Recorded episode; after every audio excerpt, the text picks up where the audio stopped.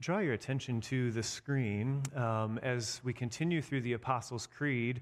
We come to the one offs. And so as you turn to John 14, uh, verses 15 through 21, we've gone through the story of Jesus' life, and now we get to these, these one off statements I believe in the Holy Spirit, I believe in the Holy Catholic Church, communion of saints, forgiveness of sins. You'll also notice that um, in the title slide, both here and on the bulletin, um, that, that Catholic isn't capitalized. And I can tell you of those who care a lot about grammar on staff that has been just like a bothersome thing throughout the week. But the whole reason that we do it um, is so that we don't confuse uh, when we're talking about the church worldwide, which is lowercase c. Church Catholic is an adjective to describe all the different churches, as opposed to one singular church, the Roman Catholic Church, which is one of many. Now, how did we get here to all these different denominations and everything else? Well, that's a different sermon for a different day. But today we look at the Holy Spirit and the Holy Catholic Church and how they go together. How is the Holy Spirit involved both in Scripture and throughout the world as the church continues on, both here in Holland and in Haiti? From, I would say, Zeeland to Zimbabwe, to all corners of the earth. Where is the Holy Spirit? What is the Holy Spirit up to? And how does that relate to the church as we know it? I would offer this lens as we read both John 14, 15 through 21, which is our primary text, as well as different supporting texts from the handout. There's three different things that are similar but really different there's horses, there are zebras and there are unicorns. Okay? Horse, zebra, unicorn. Now, which one of those would you do you think of when you think of the Holy Spirit? Probably none of them, but here's the lens that I have in mind. A horse is a plain, common, familiar thing that does a lot of work and a lot of labor. Okay? A hundred years ago, we would all need a horse just for our everyday work. 100 years, give or take. A zebra is more exotic and exciting. And to the best of my knowledge, none of you have a zebra on your property. And if you do, it's illegal. Zebras are more exotic. They're, they're not native to this place. Zebras are something we could go to a zoo and see, but it's not our everyday occurrence. Or we can go to other parts of the world where it's really, really common to see zebras. Sometimes we might think of the Holy Spirit like that. Well, yeah, the Holy Spirit's this kind of exotic thing that happens here and there. Uh, we, can, we can go maybe to like a weird church service and see the Holy Spirit doing stuff or people doing stuff and they say it's the Spirit, eh, fuzzy line. Or we can go to other places in the world where the Holy Spirit seems to show up differently. Or unicorn fantastical, magical, almost inexplicable. No one's ever really seen them, except I would make a case that a rhinoceros is basically a unicorn with body armor. But that aside, a unicorn is a mythological beast. We don't see them. They just, but we know what they are. We know what we're talking about. We could read books about them, but we'd never expect to see one. We could think of the Holy Spirit like that on accident sometimes, where we kind of turn the Holy Spirit into the unicorn character of Scripture, where it's this thing that we read about, but I mean, it almost feels made up or so far away. Yeah, the Holy Spirit, it existed in the book of Acts in the New Testament, but that's about it. That's where we tunnel vision thinking the Holy Spirit is more like the unicorn. What if the Holy Spirit's a little bit of all those? That the common day in, day out faith that we profess, that we wrestle with, that we cling to, the everyday horse kind of thing is the Holy Spirit. And there's moments where the Holy Spirit does something special. I'd call those zebra moments. And there are the miracles that defy expectation that we can't wrap our minds around because it almost doesn't seem real. Those are unicorn moments that the Holy Spirit can give us as well. So, as we go through with that lens horse, zebra, unicorn I invite you to pay attention and, and follow along in the handout as well of the different ways that the Holy Spirit shows up. But first, we're going to read John 14, which is where Jesus gives this first introduction into what we should expect. Because This is in the farewell discourse of John. Jesus knows that he's about to be betrayed and crucified. And so he's giving his disciples final instructions. And that includes a, a preparation of what to expect with the Holy Spirit coming to us. So, before we read God's word together, let's pray. And then after the reading of God's word, I'll say, This is the word of the Lord. And I invite you to respond, Thanks be to God. Let's pray. God, may your word be our rule, your Holy Spirit, our everyday teacher, and your glory, Jesus, your name being lifted high. May that be our primary concern in how we read your word, in how we live our lives, in how we love our neighbor. Speak to us today, O God, for we, your servants, listen for your truth. Amen. John chapter 14, verses 15 through 21. Jesus said, If you love me, keep my commands. And I will ask the Father, and he will give you another advocate or counselor to help you and be with you forever the Spirit of truth. The world cannot accept him because it neither sees him nor knows him, but you know him, for he lives with you and will be in you. I will not leave you as orphans, I will come to you. Before long, the world will not see me anymore, but you will see me. Because I live, you also will live. On that day, you will realize that I am in my Father, and you are in me, and I am in you. Whoever has my commands and keeps them is the one who loves me. The one who loves me will be loved by my Father, and I too will love them and show myself to them. This is the word of the Lord. Thanks be to God. We get the immediate sense from Jesus that the Holy Spirit is a, a person of the Trinity, not some, not some mysterious universal force. If anyone's been influenced by any kind of science fiction, the Holy Spirit's not some force that's just out there. The Holy Spirit's not like gravity or any other kind of law, or, well, Jake could definitely walk us through some universal constants and all that cool physics stuff. The Holy Spirit is personified. There is this spirit of truth. There is a being that is one with the Father and the Son. That Jesus is saying, I have walked with you in the flesh. You could walk alongside of Jesus, but I'm going to heaven, as we heard Ben preach last week. He's, Jesus is ascending to sit at the right hand of God the Father Almighty, but he's not going to leave us alone. The comforting words in John I will not leave you as orphans, but I will send my Holy Spirit that instead of walking alongside of Jesus, we will walk in step with the Spirit in our hearts. Horse, zebra, unicorn. This sounds mysterious, but also this assurance that this is day to day relationship. There is a constant connection that the Holy Spirit will have with us. And even this work around, if you love me, keep my commands, the one who loves me will be loved by my Father. This is also the work of the Holy Spirit, that we lean on the Holy Spirit to be able to keep God's commands. So the Holy Spirit speaks to us, in us, through us. And this is where some of our language can be very helpful from the Catechism. So if you have the handout, you can read along with me. You don't have to say the words out loud. Part of the reason I didn't want to throw a whole bunch of stuff on the screen is sometimes it's you, you get caught up in trying to read it correctly, and we can lose the emphasis of the words themselves. But the Heidelberg Catechism, question and answer number 53, says, What do you believe concerning the Holy Spirit? And the answer we're given in the Catechism is this First, that the Spirit, with the Father and the Son, is eternal God. Okay, so Father, Son, and Holy Spirit are all eternal. Second, that the Spirit is given also to me so that through true faith he makes me share in Christ, and all his benefits through true faith comforts me and will remain with me forever.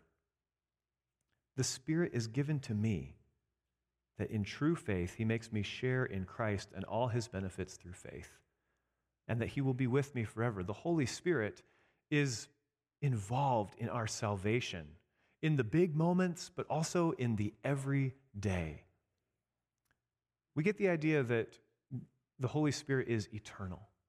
That it can be a, a, mistake on our part if we think that the Holy Spirit gets created in the book of Acts, when in, in Acts, when the tongues of fire descends on the apostles and they all speak in different tongues, and it's kind of this unicorn moment of like, what is going on? This has no explanation, but it's something that God is up to, and it's the Holy Spirit's work of sharing the good news of Jesus Christ. And it's continuing that work of every language, tribe, and nation and tongue, having the gospel made known to them. The Holy Spirit is in that work. And that's kind of a unicorn moment. But the Holy Spirit didn't just show up on the scene then.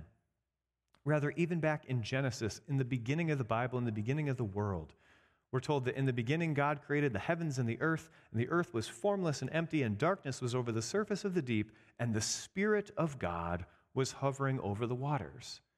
The Holy Spirit is eternal, just as eternal as God the Father and God the Son, so we have the Holy Spirit.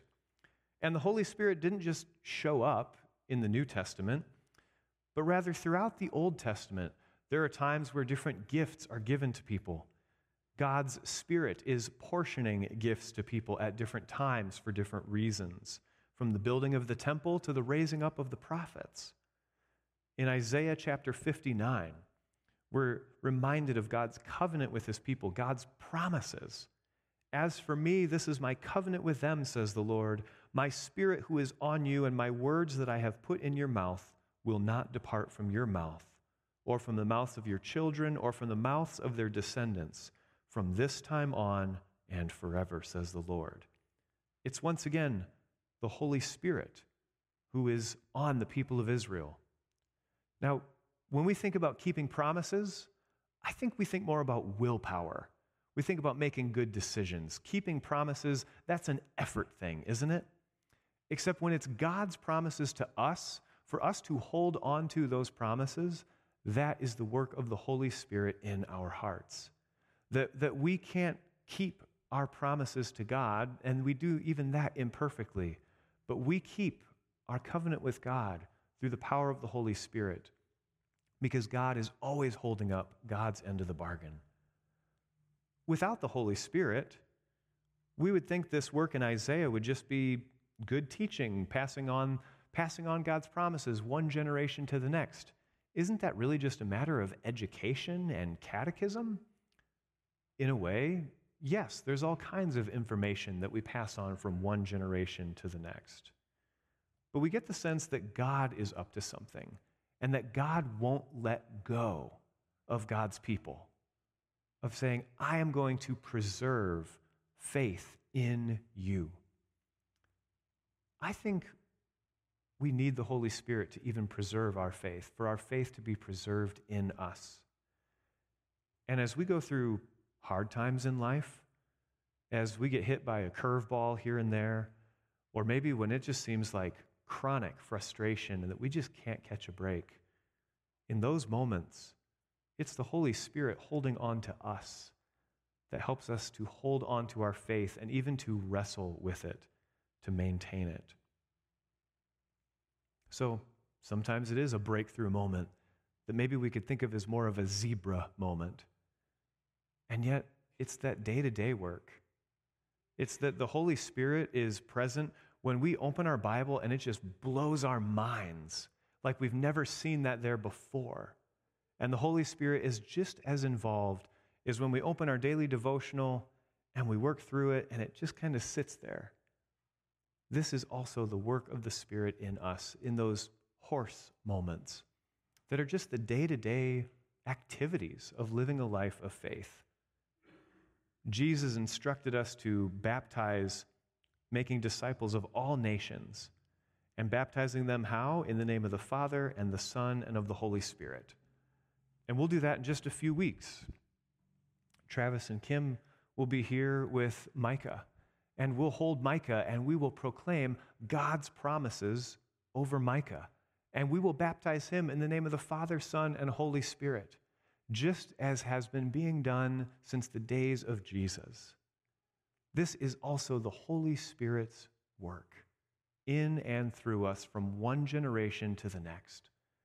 The Holy Spirit is present and personal, and comes to us from the Father and the Son so that we can have God's promises held alive within us. So the Holy Spirit is not some added extra, not some bonus. The Holy Spirit is the work that is always happening in our hearts. Moving into Acts, in Acts 9 and Acts 20, we hear about the Holy Spirit was encouraging the believers. In Acts 20, when there's, there's instruction given to the church in Ephesus, keep watch over yourselves and all the flock of which the Holy Spirit has made you overseers. The Holy Spirit is active and involved. In 1 Corinthians 6, we're told that our bodies are a temple of the Holy Spirit, and that we're reminded with that, that the Holy Spirit, which holds on to the promises in our hearts, that we are not our own, but we're bought at a price.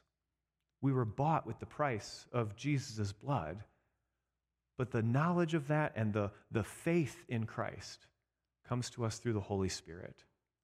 Sometimes that's an exciting moment. Sometimes there's the great, grand things. But there's also just the everyday living out our faith and wondering, God, what do you have for me today? What do you have in store for me? I wonder where we got so tunnel visioned, and I have some suspicion. But I think sometimes our tunnel visioning the Holy Spirit into kind of the unicorn character of that out there, far off thing comes to us when we, we only think the Holy Spirit does the big stuff.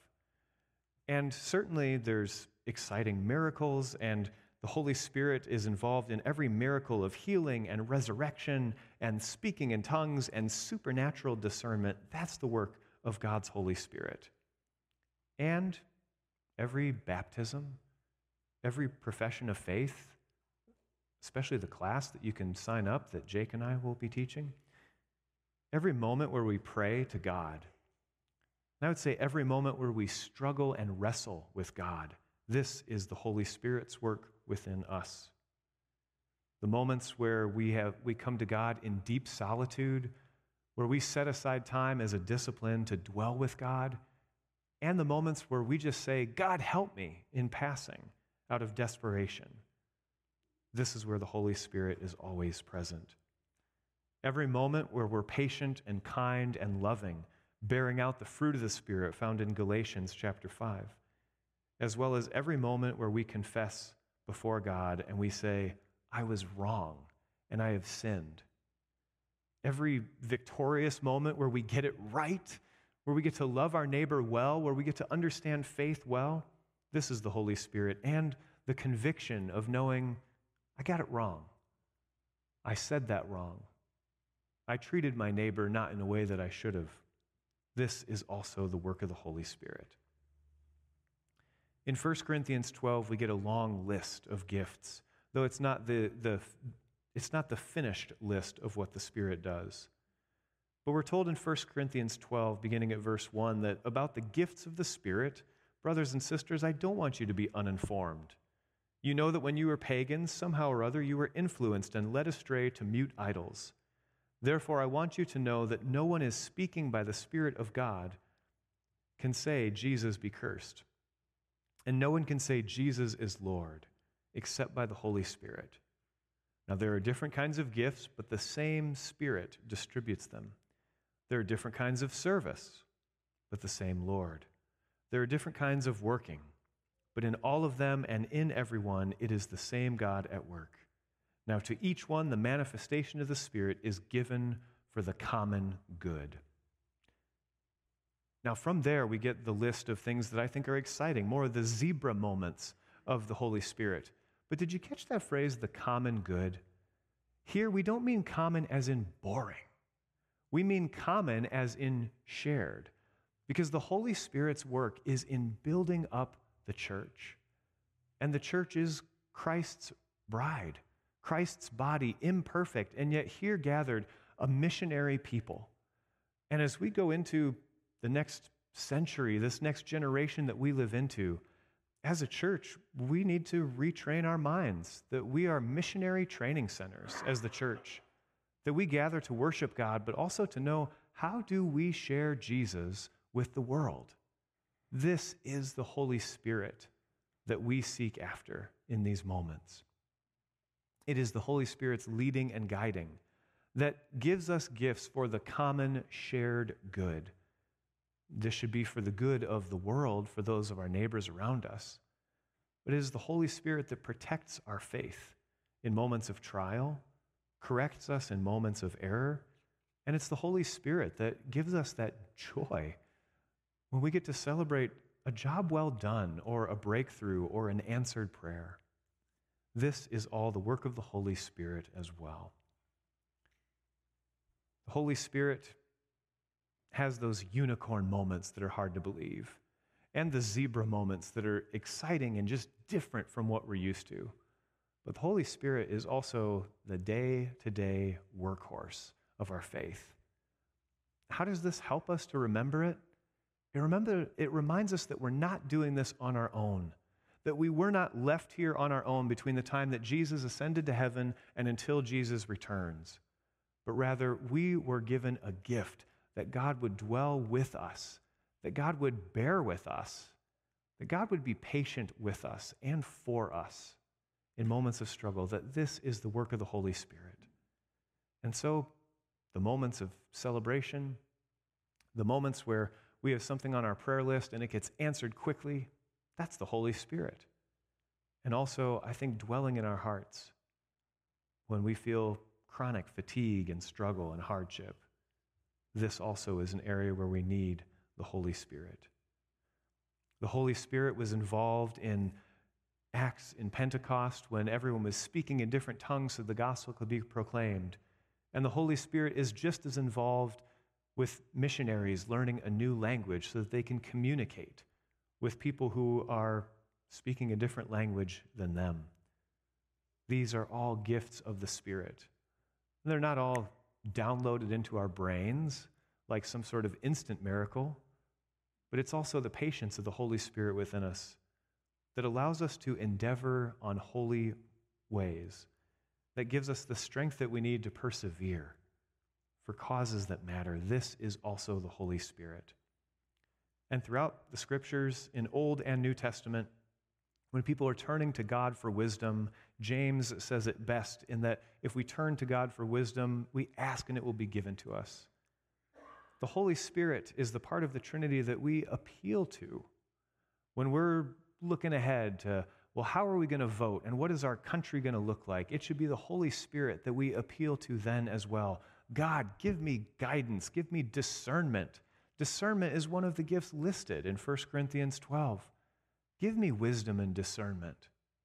We need this. We need that from each other. And also, the Holy Spirit will be the same one who will train and correct our hearts to say, And how will I continue to be a missionary witness for Jesus to those who vote, live, act differently than myself?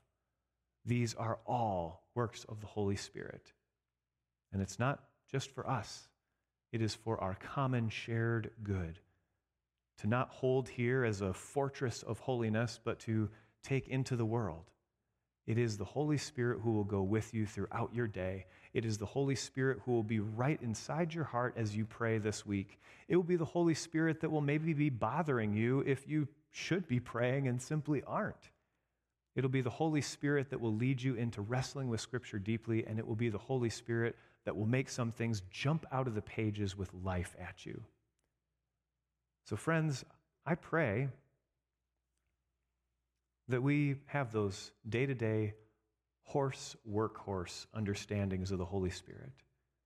I hope that throughout our lives, God blesses us with some zebra moments where the Spirit does something exciting. And maybe one or two of us will have one of those unicorn moments where miracles happen before our eyes. But in each and every case, this is the work of the same Holy Spirit within us for the common good.